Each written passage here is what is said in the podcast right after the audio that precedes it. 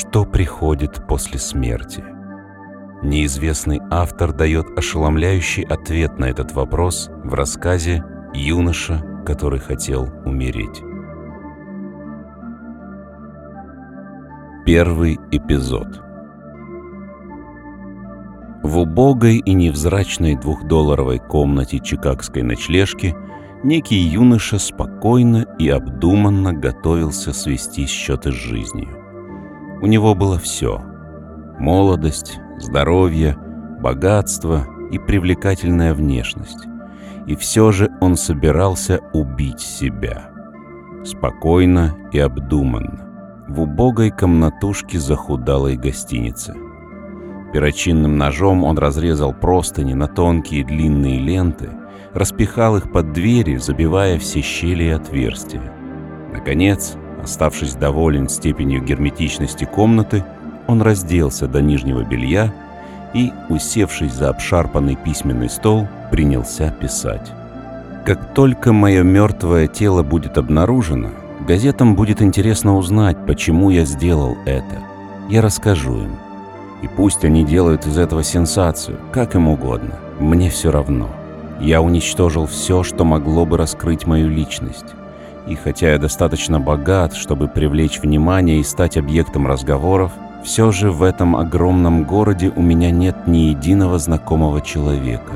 И никого, кому было бы не безразлично, доживу я до завтра или нет. Замешана ли здесь любовь? Да. Но есть и кое-что еще. Что-то, что имеет для меня такое же большое значение, как бы слабо и неубедительно это не звучало для всех остальных. Я любил и продолжаю любить девушку, которую знаю с детства – но между нами всегда стояло нечто. То, из-за чего я и совершаю сегодня то, что давно планировал. Эта причина не выпивка и не азартные игры, равно как и наследственные заболевания здесь ни при чем. Все дело в любопытстве, неслыханном, непреодолимом, неукротимом любопытстве. Сколько себя помню, мне всегда не терпелось узнать, что наступит после смерти – с возрастом это желание превратилось в настоящую манию. Я залпом прочитывал все труды по теософии и смежным наукам, которые мне удавалось найти. Я посещал собрания медиумов. В колледже все обращали внимание на мою любовь к психологии. Наконец я достиг той грани, за которой я жаждал сорвать черные покровы смерти и проникнуть в ее тайну. «Зачем ждать?» – спросил я себя. Раз уж нам все равно суждено уйти, почему не уйти сейчас? Однажды я то ли в шутку, то ли всерьез озвучил своей возлюбленной свои мысли на этот счет. Последовал спор, который закончился жестокой ссорой, и в тот же вечер она уехала из города, котором мы оба жили. Я следовал за ней до самого Чикаго, но здесь упустил. Уже три года я ищу ее в этом городе, но не нахожу и следа. Я смирился и потерял надежду. Я больше никогда не увижу ее. Как и я сам, она совершенно одинока в этом мире. Но в отличие от меня, она очень бедна.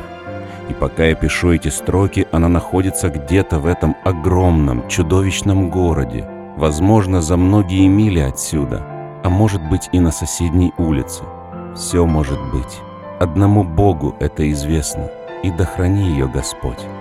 Он прервался, отложил карандаш и прикрыл глаза рукой. Так он сидел несколько минут. Язычки желтого пламени причудливо трепетали по обе стороны обшарпанного стола. С улицы доносился приглушенный ляск проходившего мимо трамвая. Внизу под окнами громыхал, проезжая тяжелый грузовик. Пара за стенкой в соседней комнате ругалась и ссорилась без остановки. Немного погодя, он снова взялся за карандаш. Что ж, как бы там ни было, скоро мое любопытство будет удовлетворено. Через несколько часов я окажусь в неведомой стране, которую всегда мечтал изучить. Мне кажется, там я обрету счастье, которого никогда не знал на этой земле. Что бы ни произошло, для газетных заголовков материала будет достаточно. История должна получиться интересной. Богатый юноша, отчаявшись найти потерянную возлюбленную в огромном городе, кончает с собой. Если же девушка найдется где-то неподалеку, без денег на еду и жилье, он внезапно выскочил из-за стола, громко выругавшись, и разорвал все написанное. Затем он выключил обе газовые горелки и тут же снова включил их, вывернув до предела. После он улегся на кушетку в углу комнаты. «Лили Мэй!» — сипло прошептал он и совсем охрипшим голосом. «Лили Мэй, прости, Лили Мэй!» Тело его стало ужасно извиваться и корчиться.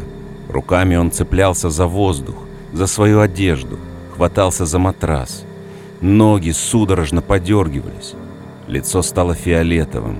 Он начал задыхаться и хватать воздух ртом. «Лили Мэй!» — кричал он задыхающимся шепотом, пытаясь поднять руки. Но это ему не удалось, и губы его перестали двигаться. Он запрокинул голову и затих. Второй эпизод. Когда смертоносные пары достигли кушетки, юноша развернулся, лег на спину, раскинул руки и задышал глубоко и медленно, полной грудью вдыхая отравленный воздух. Его голова гудела и пульсировала, сердце колотилось как сумасшедшее, едва не выпрыгивая из груди, глаза вылезали из орбит. И все же он продолжал лежать неподвижно, раскинув руки дыша ровно и размеренно.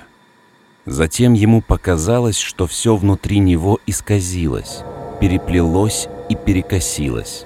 Вены сами завязались в узлы. Кровь остановилась и закупорила сосуды. Его вес ужасным грузом навалился и расплющил грудную клетку. Но он стиснул зубы, сжал кулаки и продолжал с жадностью глотать смертоносный воздух. Затем он почувствовал, что падает. Медленно, осторожно, легко, вниз, вниз, словно на невидимых руках его опускали в кромешную тьму бездонной пещеры. Внезапно вокруг разлилось ослепительное золотое сияние, и высоко вверху над собой он увидел сверкающий трон, искрящийся и мерцающий странным великолепием – а на троне девушку с распущенными волосами в девичьей сорочке. И она с грустью и упреком взглянула на него. Он попытался окликнуть ее, попытался протянуть к ней руки, но дьявольская тьма поглотила все, навалилась на него, раздавила, и сознание покинуло его. Третий эпизод. Прошла целая вечность. Вокруг была беспросветная тьма. С головокружительной скоростью он несся сквозь безбрежное пространство. Его ничего не удерживало. Он ни с чем не соприкасался. Некая невидимая, неосязаемая и невообразимая сила затягивала его вслед за собой в безграничную адскую пустоту. Затем, постепенно и практически незаметно, тьма приобрела отвратительный, мертвенно-бледный оттенок и ожила с ужасающей внезапностью, взорвавшись тысячами омерзительных личинок.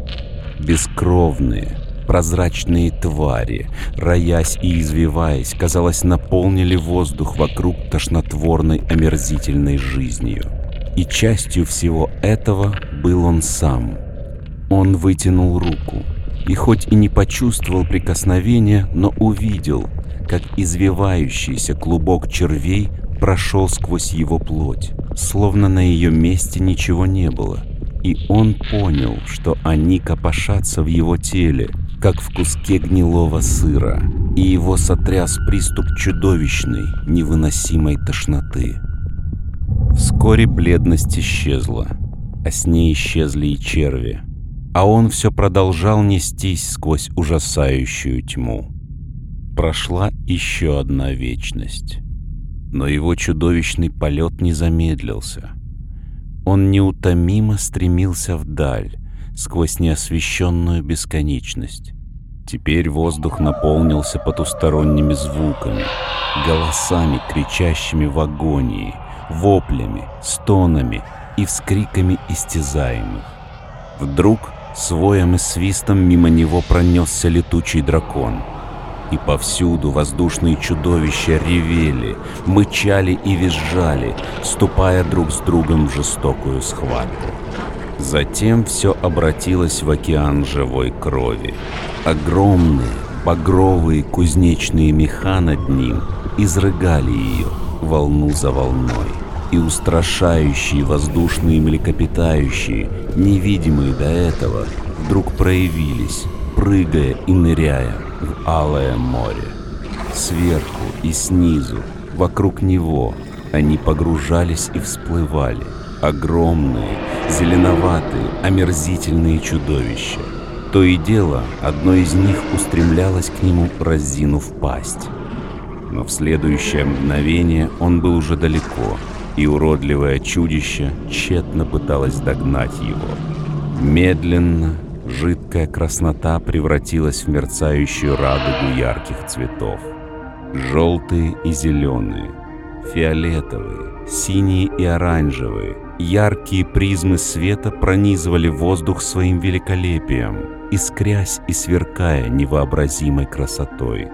Потом, с ужасающей внезапностью, подобно беззвучному удару грома, воцарилась тьма, уничтожив радужное сияние, и все погрузилось в непроглядный мрак. Четвертый эпизод. Прошла еще одна вечность. Вдруг одинокий путник сквозь бесконечную пустоту заметил тусклое красное свечение — так далеко, что оно походило на далекую звезду. Он стремительно приближался к ней со скоростью света. Свечение нарастало и становилось ярче. Теперь оно походило на огромный беспламенный источник огня, рассылающий лучи холодного света на миллионы миль вокруг. С каждой секундой оно увеличивалось в размерах, пока не достигло невообразимых масштабов. А затем вдруг съежилось, подернулась пеплом и сморщилась, словно мертвое, истлевшее и раскрошившееся солнце. Но внезапно оболочка звезды взорвалась, и путник увидел, сперва словно в тумане, некое подобие окраины какого-то великолепного первозданного мира. Сначала он смотрел на него издалека — но за несколько секунд он пролетел тысячи лье, и мир этот приобретал все более четкие очертания по мере того, как путник быстро приближался к нему. На этом его путешествие сквозь безграничное пространство подошло к концу. И он сошел в этот неведомый мир и бродил в густых зарослях джунглей среди удивительных грибов или шайников, достигших невероятной высоты.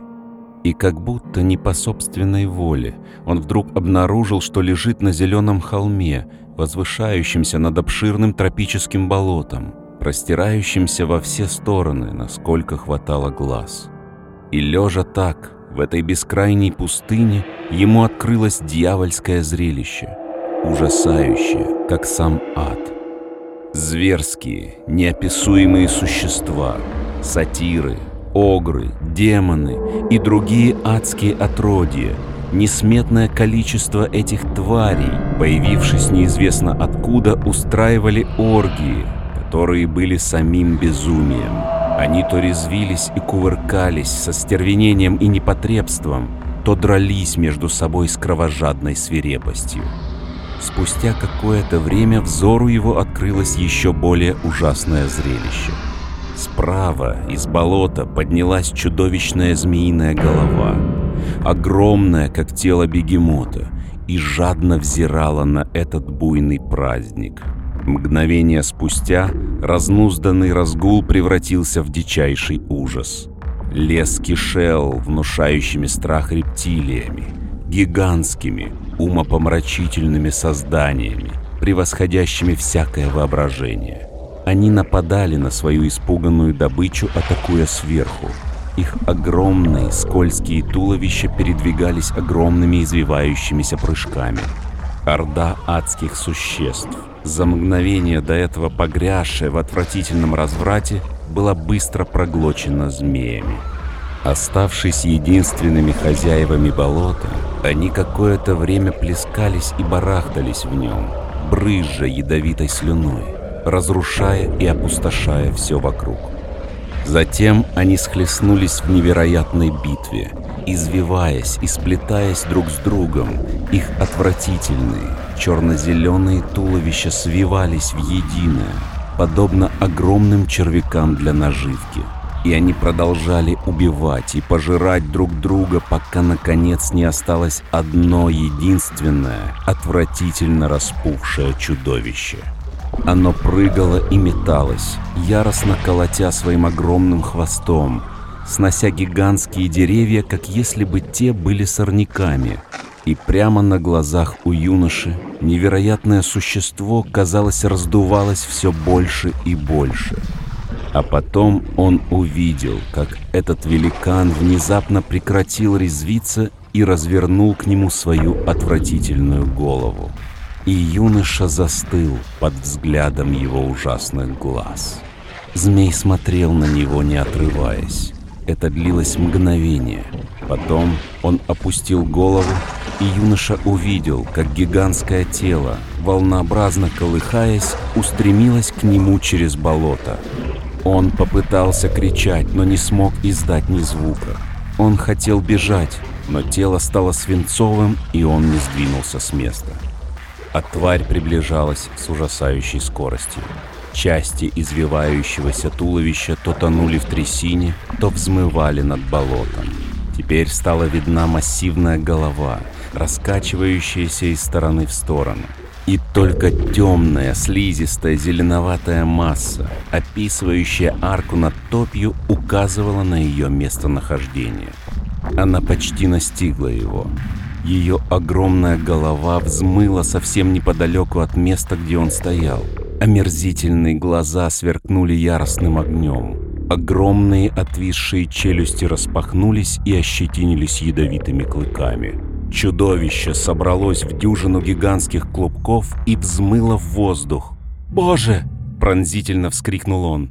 «Тихо, тихо!» – успокаивал его нежный голос. «Не волнуйся, Сейчас все будет хорошо.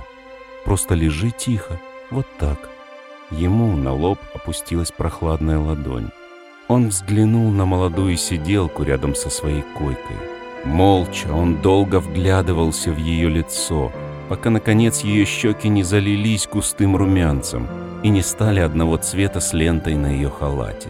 Когда, наконец, к нему вернулся дар речи, он то смеялся, то рыдал, а его словарный запас и выбор выражений вряд ли порадовал бы профессора английского языка Гарвардского университета. «Да, я там побывал, девочка», — говорил он, — «и получил обратный билет. Никогда больше. Зачем ты сбежала? Да, с меня довольно. Хватит с меня метафизики. Фух, такие гады, некоторые размером с эту комнату.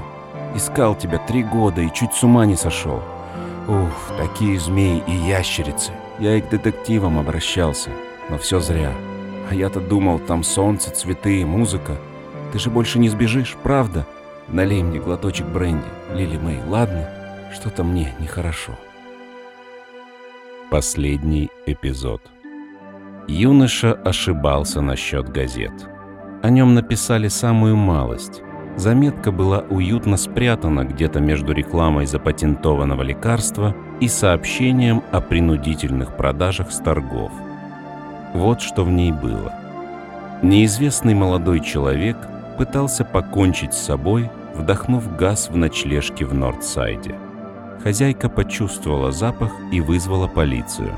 Мисс Лили Мэй Кеттеринг, медсестра Национальной больницы скорой помощи, которая кажется знакома с юношей, хотя и отказывается раскрывать его личность, сообщает, что он идет на поправку.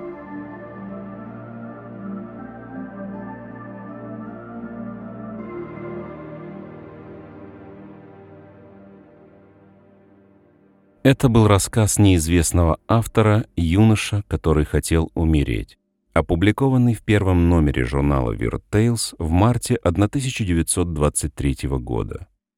На сегодня все. Спасибо и до новых встреч.